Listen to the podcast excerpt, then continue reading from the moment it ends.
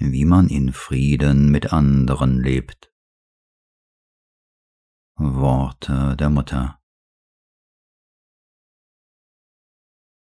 Die meisten Schwierigkeiten der Menschen sind darauf zurückzuführen, dass sie ihre Handlungen und ihre Reaktionen auf Handlungsweisen anderer nicht unter Kontrolle haben.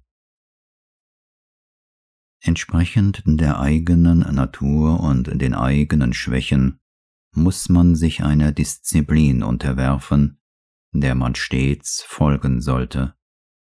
Zum Beispiel niemals zu streiten, niemals zu antworten, wenn jemand etwas Unliebsames sagt oder tut, niemals zu argumentieren, wenn man anderer Meinung ist.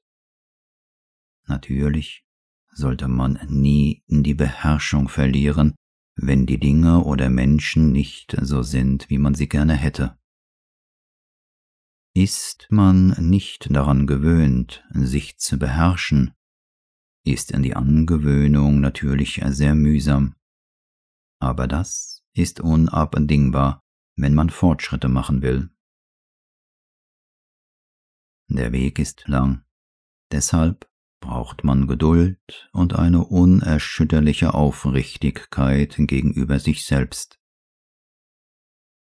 Um in Frieden mit anderen leben zu können, ist Selbstbeherrschung unerlässlich, und sie sollte auch von denen geübt werden, die keine Umwandlung ihrer Wesensart anstreben.